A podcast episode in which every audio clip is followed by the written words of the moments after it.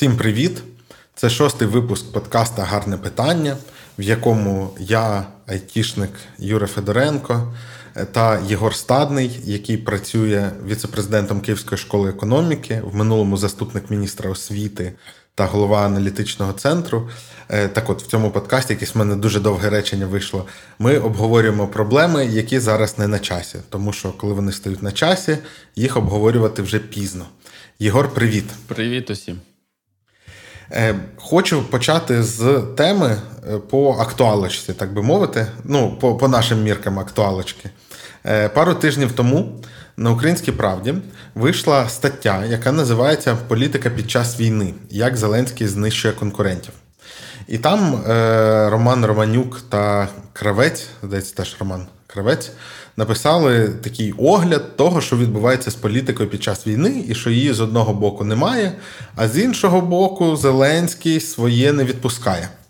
Е, що саме вони відзначають? По-перше, монополізована інформповістка телевізійна за рахунок оцих е, єдиних марафонів і всього такого.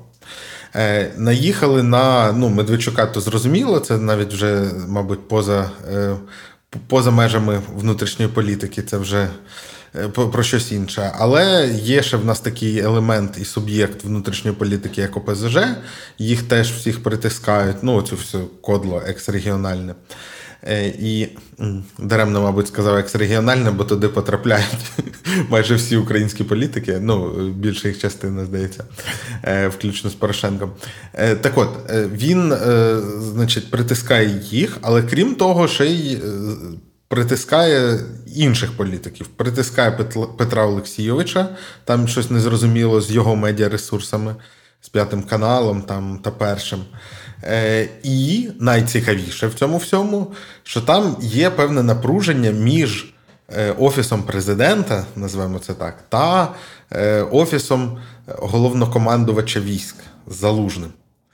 І ну, там говориться про конфлікт Ярмака, який нібито був. І там дуже смішно вони вказують, що там був була заява Ярмака, фоточка з залужним, де типа хай вороги кажуть, що хочуть, а в нас тут все дуже класно, але пригадали там, що якийсь такий конфлікт колишній Ярмака закінчився через е, декілька тижнів відставку цієї людини, з якою він сфоткався, чи декілька місяців. І що е, от там по залужному, це особливо докладно розказується, що ем, офіс президента робить заміри електоральні, і що у залужного рейтинг там зашкалював абсолютно. І вони попросили, е, ну якби там офіс президента почав тиснути, щоб він вийшов з інформповістки, щоб всі лаври доставались верховному головнокомандувачу. От. І там, як на мене, дуже коректно говорять е, журналісти, що е, а, і, і цей відхід може означати дві речі: перше, що вони такі притиснули залужного, а друге, що він в тому, що не хоче йти в політику, абсолютно щирий, і, і він цим своїм кроком, зменшенням своєї медійної активності, якраз е, демонструє президенту, що він тут не для цього. От, це я переказав в матеріал. Питання до тебе. Що ти про це все думаєш? Взагалі на часі це чи не на часі обговорювати такі питання? І е, Я думаю, що це на часі. Е, залежить просто від того, де там в пріоритеті ти це ставиш. Е, зрозуміло, що найважливішим на сьогоднішній день є перемога на фронті. Від неї абсолютно все інше залежить, будь-що напевно в нашому житті. І е, в перспективі е, ну, навколо президента я без особистостей там і без конкретних прізвищ е, завжди є люди, які будуть е, наперед роздумувати про можливих конкурентів. Це навіть не президент думає. Хоча я впевнений, що і його теж такі думки відвідують. Але саме оточення про це думає набагато частіше, і, власне, діяльністю по зачищенню та конкурентів теж е, воно займається ну там набагато активніше. Повірте, президент е, ну там не приділяє. От знаєш, сьогодні зраночку подумаємо, як би нам зачистить поле справа. Або там, а завтра поле нарада по зачисті поля справа Будь ласка, поставте мені сьогодні в Zoom, е, в Google календар. Ні, такого немає. І природа, чому так є, в тому, що людей, які зацікавлені, аби чинний президент перебував на своїй посаді надалі. В його оточенні дуже багато, бо вони обросли посадами, вони обросли там і е, якимись дуже темними справами, які не хочуть, щоб за ними прийшли да, по цих темних справах, там да, посадили десь і так далі. і так далі. Тобто дуже багато людей зацікавлені в тому, щоб президент перебував на своїй посаді і надалі. Тому вони так дуже знаєш, пильно стежать да, е, за тим, щоб не було там на горизонті нікого, хто виб'є їх з обоїми. Слухай, е, але це ж стосується не тільки конкретного президента. Мені здається, це органіка цієї посади така, що президент знаходиться на вершині своєї кар'єри. Ну що може бути далі? О. А оточення воно ще планує життя. І мені здається, що ну така штука виникає у будь-якого президента. Ти знаєш, тут не тільки навіть це. Що сама посада диктує такі правила, і конфігурація виконавчої влади в Україні диктує такі правила.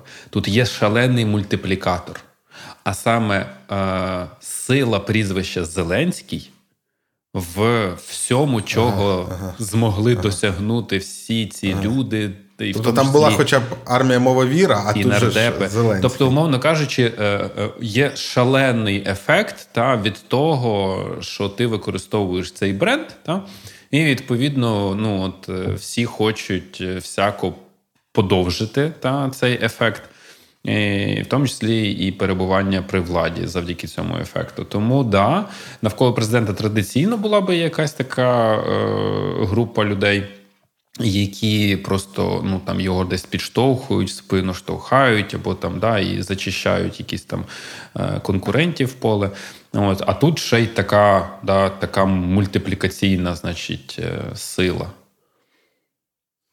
Ясно. І ну, ми зрозуміли, чому це відбувається. А як ти оцінюєш е, те, що відбувається? Це взагалі коректно чи ні? Е, ну, ти знаєш, мені вже доводилось насправді чути. Мені вже доводилось насправді чути думки, що ми в майбутньому а, після перемоги, так, ми неодмінно приречені на е, якусь значну роль війська в суспільних процесах. Що навіть так. Тобто не просто військо, якому ми приділяємо дуже багато уваги, вкладаємо дуже багато ресурсів, е, і суспільство висловлює ну, великий пієтет і повагу, так? А що військо буде те, чого, чого ну, власне, в Конституції у нас ніяк не передбачено, так нагадую. У нас е, є вододіл, та чим займається військо, та і чим займається держава і управління державою. І цей вододіл, якби не сталося те, що сталося, він такий, ніби ніби ніколи. Ні, ніби військо ніколи нічого не ро, не робить. Ну, власне, та і і, і е, ну, військо поза політикою. Да, Це основне. Да, Основне, що і в принципі, якщо ми згадаємо Майдан. Е, останній, та то ми розуміємо, що велику роль зіграло військове командування, яке, е, ну як ми знаємо, вже з розслідувань, теж діставало натяки усілякі на те, що треба щоб значить, навести лад, давайте задіємо війська, якісь там і так далі. І військове командування за часів Януковича сказало, значить, йому. Мему про російський корабль ще не було тоді, да, але да, відмовило. Слухай, ти так це романтизуєш? Мені здається, що там війська ж цього майже не було. Це ж таке найнижче дно в історії війська. Ти не думаєш, що вони такі, типу, Віктор Федорович, ми ми, ми ж взагалі не для того, щоб щось робити. Ми тут, ну там, типа, землі розподіляти, там на закупочках пилить. Ви що? Ну, типа, о чому річ? Ну, давай не не будемо в крайнощі впадати. Мені здається, що да, історія про боєздатність війська одна сторона. Історія про те, що ну, був певний штат людей, так, був певний якби людський ресурс, який, ну, якщо там задіювали. Як ти кажеш, там десь на підмітання плаців, там ще щось таке, то можна було б так Це само задіяти кажеш, на так. блокування доріг, на там ще щось там і так далі. і так далі. Е, Тому, ну. В будь-якому випадку висновок такий, що тоді військо поза політикою і залишилося. Е, І я чув такі думки. Я не схильний так вважати, Я просто так е, ну, додаю якби, на цьому спектрі різних позицій та, про роль війська. Тобто я навіть таке чув. І це, знаєш, такі якісь натяки на отаку пост-ататюрківську Туреччину, uh-huh, uh-huh. і да, де, де, де військо було дуже сильним політично. Якщо я не помиляюся, то в певний час, в певні періоди історії, уже ну, в секулярній Туреччині пост-ататюрка, Е, там прямо в Конституції було певне е, повноваження закріплені у війська, саме політичні повноваження, там, типу, делеговані депутати до парламенту, там чи такі от штуки. А окремі квоти у військових. Так, квоти у військових. Е, ну і вони де-факто вони ж зробили декілька, я так розумію, переворотів. Ну, після... спроб переворотів, переворотів там були такі. Тому ну, остання ця історія, що не була вдала. там, вона не на пустому підґрунті якомусь, та в Туреччині. Е, коли, якщо глядачі пам'ятають, Ердоган там зачистку зробив, і дуже багато там теорій, чи то Ердоган сам спровокував, е, чи то якби була справді спроба його усунути зі сторони військових. Одним словом, е, я вважаю, що влада так зіткана, влада, ну там не. Те, в якій владі я перебував, як знаєш, такий отой менеджер, технократ, який прийшов, типу, побачив можливість, зробив, зникла можливість, пішов. А влада, яка оця політична, в сенсі якби да, політичних ігор, там ще щось, вона так зіткана, що ти все одно будеш е, десь там е, на підкорці думати про цю зачистку. Просто зачистка звучить погано. Да? Ти будеш думати про конкуренцію скажімо так, цивілізованим більше словом, ти будеш думати про те, як виграти конкуренцію з опонентами да, на політичному полі. І звісно ж, тебе буде завжди штовхати, щоб ти ну, випереджав певні дії опонентів і якби їх на ранніх стадіях нейтралізував. Інколи є ще технологія, коли ти насправді опонентів активізуєш для того, uh щоб розщепити електоральне поле між ними. Да, І таким чином теж пройти. Тобто, ти по-любому, да, політична влада, вона так зіткана, та, що ти будеш цим займатися. Що в цьому сенсі е, ну, нас всіх почало тривожити, да, це ну, якби те, що в час війни в конфігурації оцих опонентів і так далі з'явився головнокомандувач. Е, Мене особисто ось це тривожить. Да? Тобто, е, це та людина очевидно, не треба бути великим якби експертом. Варто просто стежити за коментарями експертів. Всі сходяться на тому, що Валерій Залужний і його команда, бо він не одноосібна якась там персона, та це прям світоч. В тому, що сталося от в Генштабі, та тобто uh позитивні зрушення по великій кількості питань, що підвищили нашу обороноздатність, так е, і е, ну, власне мене ось це непокоїть. Що ну починається те, чого, от якщо ви навіть там робите оцю якусь там усунення опонентів, то воно має бути настільки тендітним і настільки делікатним, щоб зараз ні в якому разі ні у кого там не виникло, ну, наприклад, ідеї. Це ж навіть подарунок ворогу. Тому що хтось би зараз почав роздмухувати, що залужний насправді йому там, типу, не за країну да, він переймається, а він хоче влади. І от він такий сякий, типу, і так далі. Ну тобто, це абсолютно шкідливо для зараз е, нашої, е, нашого протистояння ворогу. Ну там цікаво, звісно, що ще в нього в команді, тому що він особисто, ну звісно, якби маючи президента Зеленського, е, важко посилатись на якусь фізіономіку і казати, що хтось не справляє враження когось. Да? Тому що, ну, типу, Володимир Зеленський, як мінімум, двічі дуже сильно перевернув сприйняття про себе. uh Ну, Один раз останній я маю на увазі його поведінка під час війни, а перший раз це коли він, власне, пішов у політику. І, Але я до того, що якщо подивитись інтерв'ю залужного, він не виглядає, принаймні зараз, людиною, яка хоче робити політичну кар'єру, в тому плані, що він дуже сильно цікавиться і сфокусований на війську.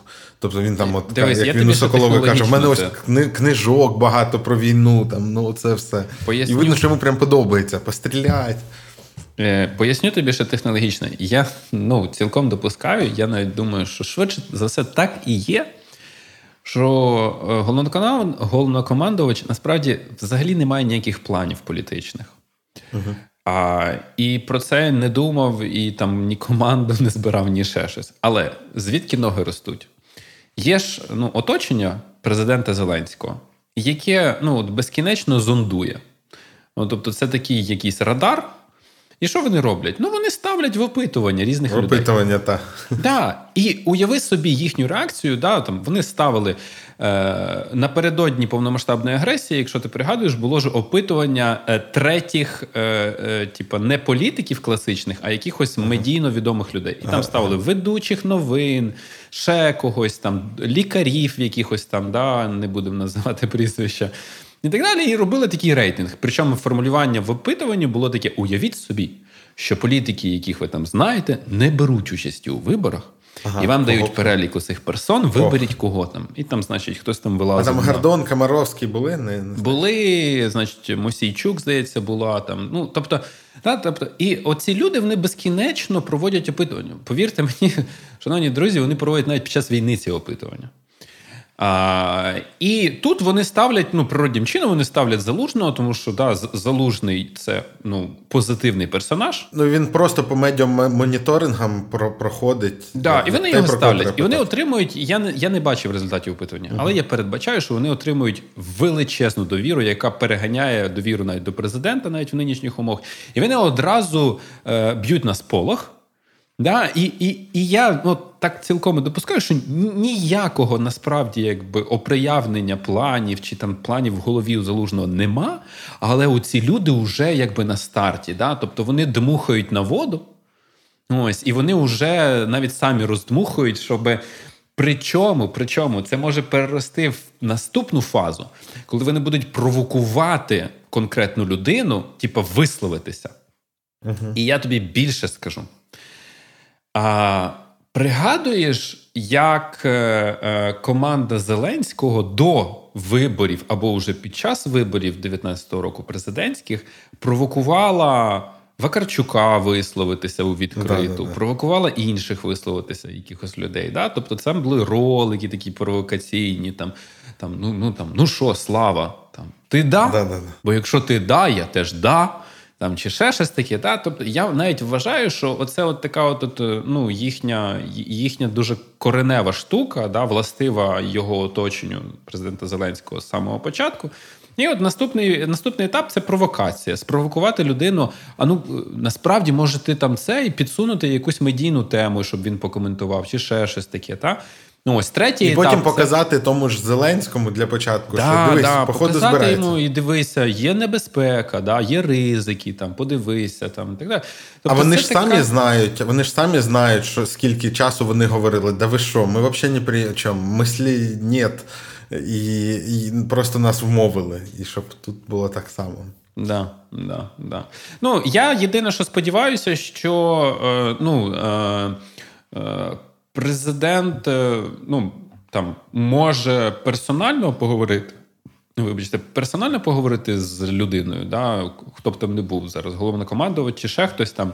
І якщо у нього там якісь можуть бути там питання, то він їх питання ці одразу з'ясовує, да? і на цьому все закінчується. Тобто для себе проясняє картинку, і тоді він просто ну комусь там свого оточення каже: будь ласка, більше цим не займайтеся. Та uh-huh. ніяких там небезпек немає, ніяких загроз немає. Е, завтра поставити випитування там е, цю е, військову з артилерійських військ, яка в Тіктоку прославилася, яка uh-huh. на самохідній артилерійській установці. Якийсь відсоток у неї буде. Типу, ну що ми будемо робити з цим? Ви підете до неї і будете казати, чи ти не хочеш піти в президенти, якось її провокувати. Ну тобто, тут ще є отака трошки, ну така, називаємо так, наївність, якась цих цих технологів, які ну тестують будь-кого і ну. Інколи генер... інколи роблять президентом Володимира Зеленського. Да, інколи роблять президентом Володимира Зеленського, це правда. Я ще хотів звернути увагу на твою фразу про те, що є два підходи. Один це якби зачищати опонентів, інший це активізовувати когось, щоб їх розколював. І мені щось здалося, що давненько е, в нас цих прийомів не було, ну в таких масштабних е, в масштабних ем, об'ємах. Е, тому що ну, ми знаємо з 90-х декілька яскравих таких історій. Це 99-й рік, коли Кучма активізовував Симоненко на противагу морозу, щоб відбити в нього е, ліве поле. Е, це була активізація з останнього, мені здається, тут можуть полетіти помідори Януковичем тягнебока для того, щоб зіграти на антинаціоналістичній карті. Е, і, е, ну, а відповідно, Кучма грав на антикомуністичний. І а Порошенко, до речі, здається, так особливо не робив. Ну, там якісь були, типу, технічні кандидати, але так, щоб типу, ми виведемо когось комфортного для мене в другий тур, там не було спроб. Ну, Порошенко, по-перше, проти кого? Він проти Тимошенко в основному да, намагався там. Його протисто... просто опасіння не справдилися. Протистояти, да. А потім він е, ну, він не він не розумів, як точно там з Зеленським. Це вже надто було пізно, щоб щоб там, ну, окрім якихось марінь. Е, марення, якісь, можливо, у нього там були. Але з суперостаннього, ти знаєш, мені здається, що е, ну, це не те, не те, щоб активізація, але зачистка одних регіоналів на вірніше, навіть не зачистка, а. Е, Ну, чому телеканал наш залишили? Угу, угу. А, Тобто Мураєв і його ця кліка. Очевидно, що був якийсь, е, можливо, концепт контрольованих регіоналів, uh які е, можуть е, до себе е, привернути тих, хто кого Зеленський не зможе ніяк переконати на свою uh користь на сході, але Мураєв настільки непомітний в порівнянні там з бойком що це буде безпечний противник для для Зеленського. Мені здається, що це можливо такого з, з, з останнього. На на тому флангу, умовно кажучи, Петро Олексійович, ну на протилежному флангу, Петро Олексійович настільки ну там максимально підминав все під себе і тримав все в обіймах. Там той же самий зачистка там голосу, ще щось там, ще щось там. Що там, в принципі, офісу президента особливо не треба було нічим там перейматися. Ну ти зачисткою голосу називаєш що? Те, що вони зробили так, що ті пересрались між собою. Е, це окрема тема, їхні там пересварки, але е, зачистка була така, що на регіональному рівні е, блок ага. Петра Порошенка він просто витискав голос з усіх областей західних, де тільки можна, особливо Львівщина, та, і ну, намагався всяко підважити будь-які здобутки там партії цієї для того, щоб ну там свій е, форпост електорату ну, ніяким чином ну, вивести з-під будь-яких загроз. От мені здається, де Петру Олексійовичу і дісталось по заслугам, це те, що. Точніше, за що йому дісталось по заслугам, це те, що він ретельно вичищав там садового, голос і прилетів нежданчик, звідки не, не чекали. Так, да, Петро Олексійович повністю позбувся у цієї цього пієтету на свою сторону, який ще у його ядерного електорату залишався, на кшталт, типу, єдиний справжній істинний противник Москви серед нашої влади, який тут вистоїть і захистить Україну, що показали ну, та, останні місяці. Та? Тобто він цю козирну карту свою остаточно втратив. На всяк випадок розмежую. І я вважаю, що Петро Олексійович це страшно негативний персонаж в українській історії. Може, окремо про цей ефір там зробимо.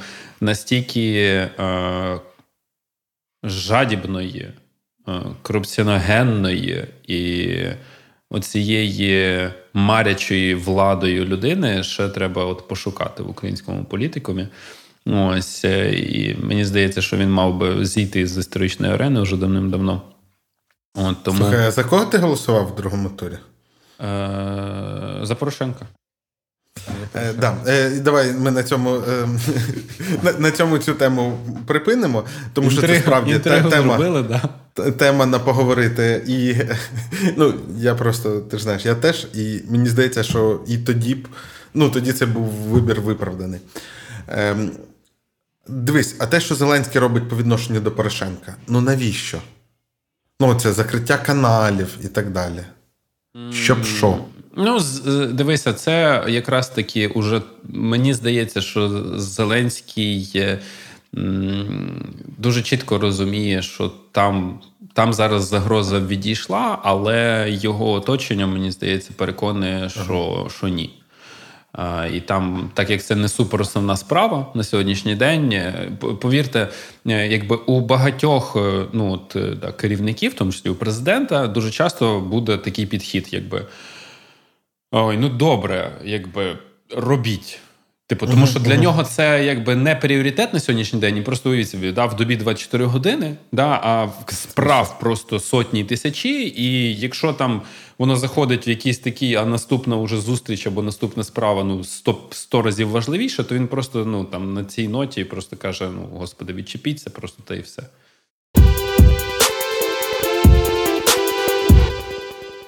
Про яку інституцію ми зараз будемо говорити? Ми будемо говорити про е, оці всі перейменування. Да, Або якщо по-простому, то про е, комеморативні практики, колективну пам'ять, там публічні е, практики колективної пам'яті і так далі. І ми це все будемо обговорювати в е, кількох контекстах. Е, якби Перший контекст це те, що Е, ну, всі ж знають і чують да, з новин, що перейменовуються вулиці. Да, В Києві станції метро, в Харкові вулиці, в Києві теж підготували вже, здається, кілька сотень вулиць на перейменування. І ось е, це е, витіснення якби, там, російських імперських назв наративів там, да, і заміна цього. Е, І е, ну, я стою в наприклад, в мене така позиція, що е, мені здається, що дуже сильно поспішають. Е, ну не в плані, типу, ідею відкладіть на ідею, треба бігом брати і реалізувати, а поспішають з етапами реалізації, пропускаючи деякі етапи. Ну, наприклад, там станції метро в Києві. Е, там уже тільки лінивий не написав, що не варто станції в метро в Києві, значить, перейменовувати внаслідок Google анкет, типу голосування там. Можна ж Київ цифровий, там як не як можна користувачів навіть метро виділити, або всіх містян виділити, або ще якось там зробити це обговорення. Але навіть це не основне, не методи опитувань. Основне це присутність фахівців, які складуть якийсь там пере, певний перелік е, альтернативних назв, обґрунтування, історичні довідки, неісторичні довідки, наприклад. Да? Тобто там має бути ґрунтовна робота а потім уже професійно вивірені альтернативи винесені на певне громадське слухання. Тобто ми пропустили професійний етап повністю. І пішли, і тому у нас, ну, наприклад, я погоджуюся тут з історикинею Наталею Старченко, це моя викладачка, між іншим, професорка, яка, наприклад, по по станції метро Дружби народів пропонувала Звіринецьку. Звіринецька набрала найменше, до речі, у, у там всіх голосувальників. Та? А насправді топонім найближчий до тої місцевості, так е, і ну там я вже точно не пригадую, чи то ботанічна перемогла, здається. Ну де ботсад, де дружба так, народів. Так, так. І ну, потім ще дивно. їдеш на ньому. Да. Тобто, і там багато таких аспектів, якби видно, що фаховий етап ми пропустили. І я тобі скажу про чому я запропонував тобі поговорити про наші Збройні Сили України і їхні бригади, підрозділи і полки, які мають от е, е, це називається почесне найменування. Uh-huh. Там, наприклад, бригада Холодний Яр або там бригада імені Виговського. Я я даруйте зараз скорочую, бо вони там є механізовані, ще якісь бригади і так далі. Я, я, я просто буду скорочувати. Чому я про це тобі згадав?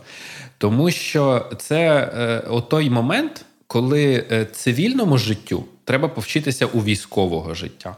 Mm. Тому що о, є, ну, існує ціла наука, е, е, вексилологія або там прапорознавство це спеціальна історична дисципліна, яка займається от геральдикою різною, там е, різними там такими відзнаками, нагородами, прапорами.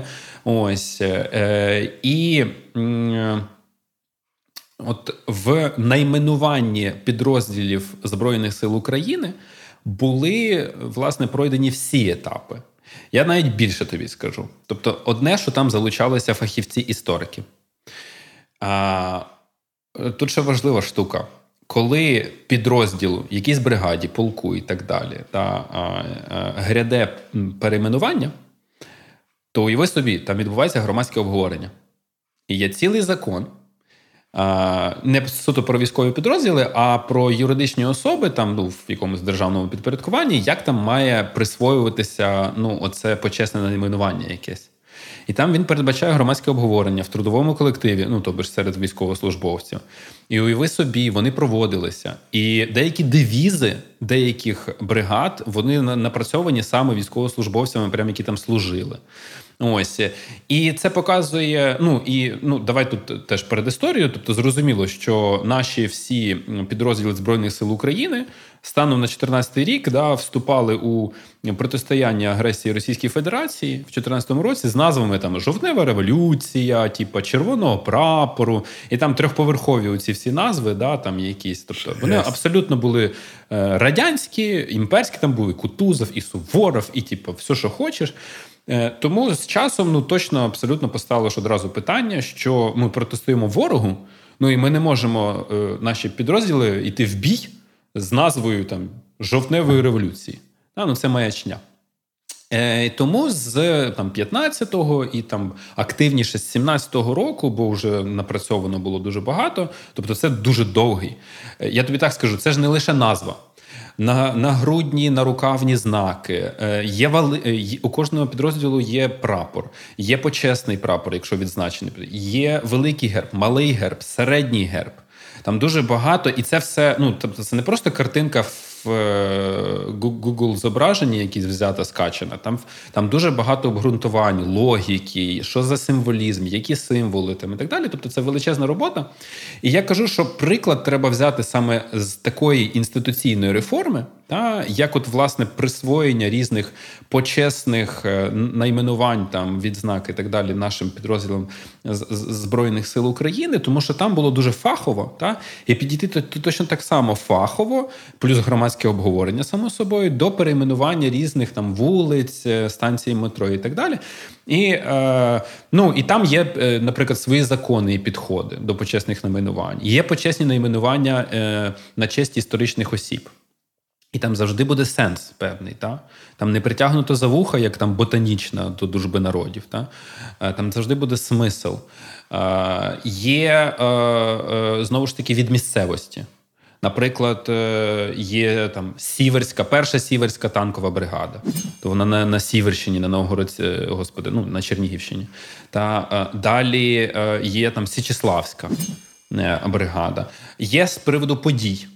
Наприклад, е, е, події е, Холодноярська бригада. Угу. Ось і там завжди буде акцент і логічна прив'язка, і вона буде вплетена. Там там художники, графіки працюють. Ну вони реально дуже дуже кропітка робота відбувається. Громадські активісти, наприклад, от Віталій Гайдукевич, якого всі знають, як там журналісти п'ятого каналу, а потім якби палкового прихильника Петра Порошенка. То він один з тих активістів, які ще там з 15-го року займалися от е, ну таким от е, да, цією роботою, в тому числі. Е, ось. Звідти треба брати приклад. І і, я хотів би просто ну, так, ну, відзначити кілька таких. Ну, мені здається, що мені здається, що вони такі аж. Ну, знаєш, ну, теж треба згадати, для чого це робиться. Е, ну, це певне, е, ну, оця бойова звитяга, да, вона, ну, по-перше, підвищує моральний дух ось військовослужбовців та е, солдатів. І ну, створює оце братерство, сестринство. Та, Вони просто об'єднані да, девізами, певними гаслами. ну, Відзнаки.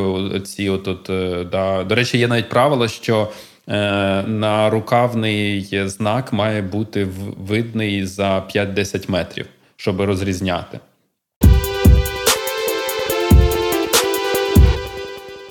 Хотів би просто відзначити кілька, е, ну не всі, звісно, тому що дуже багато є почесних найменувань, але показати просто сенсовність та і прив'язки певні логічні. От є, наприклад. Е, 58-ма бригада імені гетьмана Івана Виговського, і вона базується в Конотопі.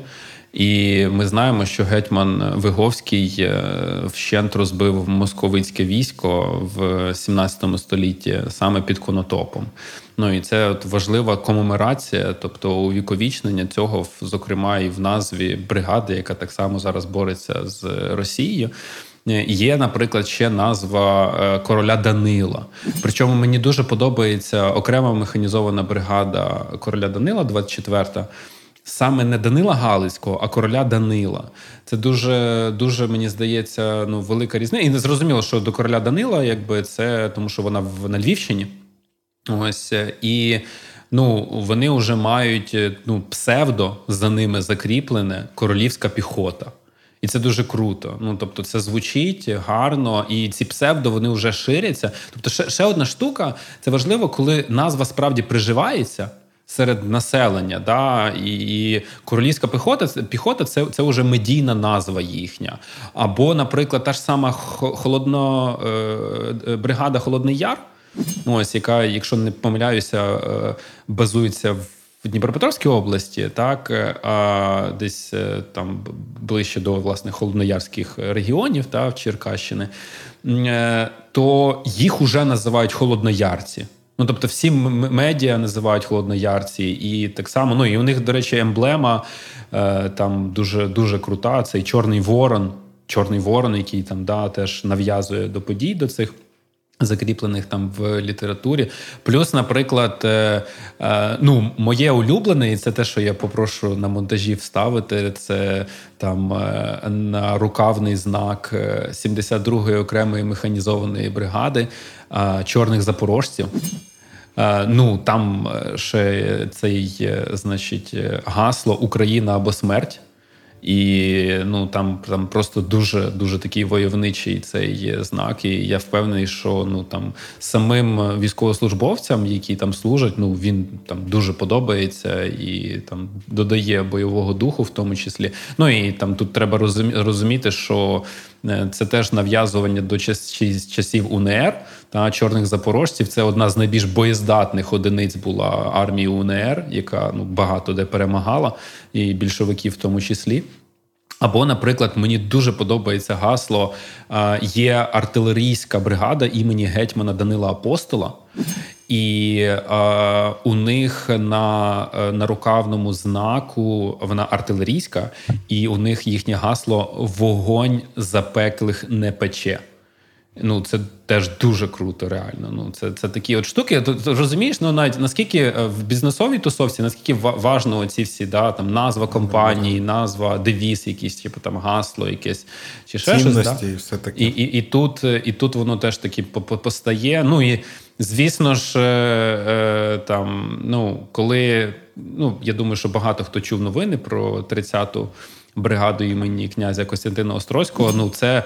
Е, патрон, да, правильно називати його патроном, князь е, Острозький, ну там людина, по-перше, яка і московитів під Оршею била, і була не останньою, а напевно, все-таки першою особою в Речі Посполитій. Та дуже а до речі, нас часто в коментарях питають порадьте щось. Якщо хтось хоче почитати про часи Речі Посполитої, а особливо про українську шляхту і наскільки вони мислили Річ Посполиту як свою країну, рідну країну, яку вони розбудовували, да, то почитайте, будь ласка. Е, книжку Наталі Старченко е, Українські світи Речі Посполитою. Наскільки я пам'ятаю, ви там прочитаєте про понад сотню українських е, представників української шляхти, де вони чим вони займалися в Речі Посполиті і як вони себе мислили. Ну щоб розуміти, що Річ Посполита це справді була нам не чужа. Держава, і ми її багато в чому прямо створювали. Ну і є, наприклад, Е. І наскільки я пам'ятаю, ця книжка вона дуже е, гарно читається. Тобто, це не не якась така суто наукова монографія. Ну, вона наукова, але написана людською мовою, її читати цікаво. Так, да, вона написана, вона наукова, абсолютно, але вона настільки е, хист до написання у професорки Старченко величезний, що вона справді легко читається. Е, ну і є там, наприклад, не тільки ж е, от є цікава назва лицарів зимового походу. Ну, бригада імені лицарів зимового походу. Вона в собі одразу поміщає два два таких е, е, дві пов'язаних речі: це самі зимові походи часів УНР. Це перший зимовий похід, коли ми. Е, дуже успішно зробили рейди більшовицькими тилами там і тилами Білої армії. От, і армія УНР. Е, а лицарі це ті, хто були нагороджені потім відзнаками да, за цей зимовий похід. І тут уже бригада імені цих лицарів. Е, є, до речі, цілком неочікувані. Я сам для себе дізнався. Одна з бригад носить ім, ім'я е, сина Івана Франка, Петра Франка. Але це не тому, що він просто син Франка, а тому, що Петро Франко він служив у війську і теж багато в чому відзначався в тоді в українських визвольних змаганнях. 17-21 років, і от увіковічнили його. Є ну, багато от таких от, речей. Я думаю, на цьому можна закінчити. Я там насправді просто всіх, е, хто ну там цікавиться цим, а, заохочую познайомитися із геральдикою, тобто цими всіма знаками і з самими назвами, тому що на сьогоднішній день ну. А, наші війська, наші підрозділи Збройних сил України носять е, геть не випадкові назви. Е, ну і це дуже дуже так надихає насправді. Клас. Е, Я, знаєш, е, коли ти сказав, закликаю е, поцікавитися, я подумав, що твій медійний персонаж якось е, занадто рано починає косплеїти Шелдона Купера. От. Е, Тому я я сподіваюся, від тебе нам не треба чекати книжку про прапори. Е, ні, я я насправді до речі, е, спеціальні історичні дисципліни, до яких належить і ось така така штука, як вексилологія, були найгіршим моїм, якби таким напрацюванням під час студентських років. Мені вони дуже важко давалися. О, Тому тут я точно нічого не планую. А в мене це один з предметів, який я не здав, здається.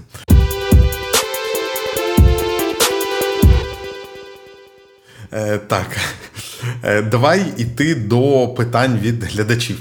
Давай. І перше, е, нам нас там поправляли, е, що е, насправді правильно запитання, а питання це проблема. Але Ми ж маємо, до речі, нарешті зізнатися, Юр, що назва нашого подкасту гарне питання це трохи калька, і типу, тут теж посипати голову попелом. Е, А ти маєш на увазі е, калька, а калька з російської, так? Да, да. Ну так, да, да. Е, Ну, маємо, що маємо. Маємо, так що от, маємо, да. так от, я це до чого згадав. Тому що перше, що я тебе хочу попросити прокоментувати, тут немає питання, але мені здається, цікава думка. Е, вищу освіту не можна розглядати у відриві від служби в армії. Для купи мужиків вища освіта це все ще добрий спосіб, все ще добрий спосіб не йти в армію. Тож саме реформа призивної системи в армію, як на мене, позбавить вищу освіту від купи народу, кому ця вища освіта насправді нафіг не здалася. Написав Мирослав Голяк. Вибач, якщо неправильно прізвище назвав. Е, що ти про це думаєш? Що, типу, вищій освіті стане сильно краще, якщо кращою стане армія? Е, дивися, я заходжу з іншого боку, несподіваного. Е, я зараз є таким прихильником надання військових навичок широким верствам населення і. Е, е, ну, якісних, наскільки це можна. Та Причому у, у різної категорії населення має бути ну, різний такий якби об'єм да, цих навичок. Е, тому по суті, по суті. Е, е, треба просто переінакшити весь підхід Да? для того, щоб люди ну от вони підуть в університети, а там по-любому буде щось з військових навичок. Тобто всіх це буде стосуватися. Так і ще одне: е, ну у людей є. Ну, я, ми ми тотально погоджуємося з там дописувачем, що да, це це хибна мотивація. З такою мотивацією людей ну не можна брати до університету. От е, е, і треба зняти це, але водночас треба просто всім повально давати певні військові навички певного об'єму. Да? Не всім треба буде там абсолютно все там і бути е, справжніми воїнами, та але знайомство з певними азами багатьом знадобиться, і це і в школі, і далі в університеті, тому що ну е, ми просто розуміємо, що певні речі за віком не можна пояснити достатньо е, детально і належним чином, тому в школі вони не осядуть. Але що я хочу смішного сказати, е, коли я працюю з абітурієнтами, ну і от до повномасштабної агресії, приходили вступники і завжди питали про військову кафедру у нас в університеті. І я завжди казав: ні, у нас немає військової кафедри. І пояснював, що ви її можете отримати. Ми там домовимося з відповідним університетом оборони. От, І ви там прийдете. Але моє було наступне питання: а навіщо вам? Вони мені завжди казали, ну, щоб уникнути якби, армії. Ну і я їм змушений був розкрити всі карти і сказати, що ви то строкової служби можливо уникнете, але ви будете саме першими, кого будуть мобілізувати. І от те, що зараз відбувається, та в якусь, е, значить, з хвиль, хоча хвиль немає, щоб ми не вводили е, наших глядачів в омани, мобілізацію, та під, під, підпали ті, хто мали військову кафедру. І вони найгіршими є з точки зору е, досвідчених військовослужбовців та солдатами, тому що. Ну, вони з низькою мотивацією ходили на ці військові кафедри, і там теж певна є. Ну е, а в них зараз звання вже а у них є звання, і це накладає свою е, ну таку негативну теж специфіку. І ось вони тікали ніби від цього, а зараз е, вони пришвидшили собі просто ну е, цей шлях потрапляння. Ну я загалом е, підтримую ту тезу, що війську служити це велика честь. По-перше, і ну не кожен взагалі мав би попотрапляти туди, мав би бути такий якісний відбір. А а друге, ну водночас зрозуміло, абсолютно демотивовані, так яких там забирають силоміць, вони не дають впевненості своїм побратимам та і по сестрам в тому, що ну на них ж покластися просто не можна. Ну і вони дуже часто потрапляють. Ну тут це ж весь час питання про те, що всім треба йти захищати країну так, але ж більшість тих, кого от хапають на блокпостах і так далі, вони отримуються, е, опиняються не на передовій, а на охороні якогось складу на Рівненщині, де теж може прилетіти, але ну. Коротше, питаннячка. Е, Дякую. Е, Наступне питання від е, Ярослав Кабашний. Е, оренда це чудово, але я пропустив момент. А, це я нагадаю, ми говорили в одному з минулих випусків, що можливо відбудова, масова відбудова житла це не найкраще рішення е, з точки зору перспективи розвитку міського середовища. Е, так от він пише: оренда це чудово, але я пропустив момент, кому буде належати орендоване житло. Бо нові квартири, квадратні метри будувати треба у будь-якому випадку, і належати то має великим інвесторам, що, що підсаджують людей на орендну голку. Вже зараз у Штатах люди волають, що не можуть купити житло, воно викуповується як інвестиція, задираючи ціни. Е, якщо чесно, е, мені здається, в Києві теж волають про те, що неможливо купити житло, бо його викуповують як інвестицію. Е, але що ти скажеш про те, якщо якщо ми захочемо йти по орендній моделі, кому воно має належати? Ну я нагадую, що наша або моя там теза була в тому, що ми таким чином зможемо забезпечити е, якісним житлом набагато більшу кількість людей, які зараз його потребують. Ну прямо негайно. Та? І вони виберуть його самостійно виберуть е, те, що їм буде там подобатися і підходити. Е, і теза була чому набагато більше? Ну тому що якщо ми даємо квартиру збудовану, ну, припустимо, нам забудовники сказали тисячу там 300 за квадратний метр доларів. Держава каже, тисячу, ну нехай 60-метрова квартира та для однієї там середньої родини. А це 60 тисяч, якщо беремо навіть по тому, що хоче держава, 60 тисяч доларів. За ці гроші на рік, припустимо, на рік ми зможемо десятьом родинам зняти житло таке ж саме, да? там, де вони хочуть. Плюс я б тоді казав, що треба однозначно таку систему, що ти можеш докласти свої гроші, і, можливо, трошки додати і знімати десь в іншому місці, і створити комфортні умови, тому що житло це не просто в вакуумі щось, житло це те, що забезпечено інфраструктурою навколо. Ось кому належатиме це житло, це походу така теза, що люди все одно мають якось його потім отримати. Та? Ну і тут ми входимо в гостру розмову. Та? Що я би вважав, що насправді люди не мали би отримувати ну, от е, прям житло, е, власність, так, е, і мені здається, що ми могли би допомагати як держава там. Ну, по-іншому, ну, цією орендою, так і ну, моя така теза, що у нас є перегин в українському суспільстві з бажанням мати власне житло. Він той випуск ми детально розібрали, на чому він заснований цей перегін. Так, а, е, Тому подивіться його, будь ласка. Е, і е, це гостра тема. Тому що сказати зараз людям, що ви втратили своє власне житло, ну яке б воно там не було, та, і ви не отримуєте натомість нічого але отримаєте право проживати. У вас буде дах над головою. У вас просто не буде відчуття, що це буде ваше власне житло. А держава буде допомагати вам орендувати. Е, ось питання там постає гостре протягом якого періоду буде держава допомагати так робити. так? І власне, ну от питання, що там ну за такою моделлю немає там е, житла. Є інші моделі. А... Ні, дивись, давай, давай, щоб нам не сказали, що ми уникаємо цього питання. Е, є, ну, Я я б так сказав про це, що е, а а кому належать там не знаю, міські ліхтарі чи паркомати? Дуже часто це робиться теж на інвесторські гроші. І укладається там домовленість з містом, що є там інвестиційний договір, і там, от, от я знаю, що в Києві здається, навіть були такі проекти по освітленню, коли є старе освітлення, неефективне, його міняють на нове світлодіодне, ну там питання до його якості, але і там місто продовжує платити скількись років по старому тарифу. Е, хоча споживає де-факто менше електроенергії. Ці гроші йдуть інвестору на те, щоб він повернув і зробив певну маржу собі прибуток на за цей проект. Потім він їх передає на баланс місту. Там е, для таких великих проєктів там дуже важлива штука, щоб там була конкуренція, да, тому що оці великі інвестори, да, це прийдуть, мабуть, великі компанії, вони побудують житло. І якщо вони його зроблять неякісним, то люди до них не підуть. Або підуть, а через рік перейдуть в кращі умови. І така гнучка конкуренція вона забезпечить те, що люди, які вміють рахувати, вони будуть е, інвестувати в якість.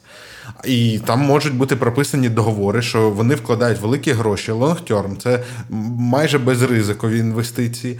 І там після отримання певної маржі, наприклад, ну як варіант, це може там повертатись в власність того, кому належить земля, наприклад, держави.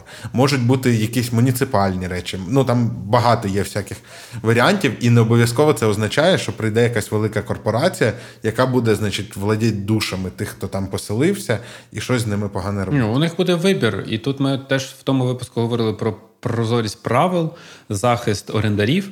І багато інших моментів. Е, е, головне це насправді те, що ну я цілком допускаю, що людей е, буде обурювати теза про те, що вам не будуть давати от житлову власність за цією моделлю. Її насправді майже ніхто не підтримує, та бо вона не популярна. Тобто не не бійтесь, не буде. Ні, такого точно не буде, але це той спосіб, коли можна швидко, якісно, велику кількість людей забезпечити житлом і. Е, не ставати на граблі, тому що ну граблі, ми про них поговорили в тому випуску. Да, от е, коли ми кормимо забудовників а, за їхніми правилами, вони будують неякісне житло в без соціального забезпечення інфраструктури і так далі. І ми просто поглиблюємо кризи.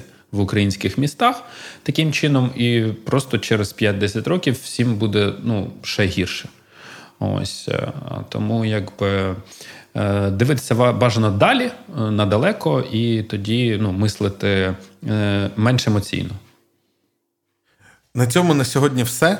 Ще одне питання від себе я перенесу на наступний раз. Глядачам дуже дякуємо за перегляди, лайки, поширення. Коментарі. Ми коментарі. їх читаємо. Всі читаємо. Е, і обов'язково ставте питання. Я, значить, взяв собі за правило тепер і обіцяю вам всім урочисто і публічно, що тепер не буде жодного випуску без питань глядачів. Да, питання глядачів. А ще пишіть в коментарях, які е, назви яких е, бригад підрозділів збройних сил України от вам теж подобаються. Супер. До зустрічі через тиждень.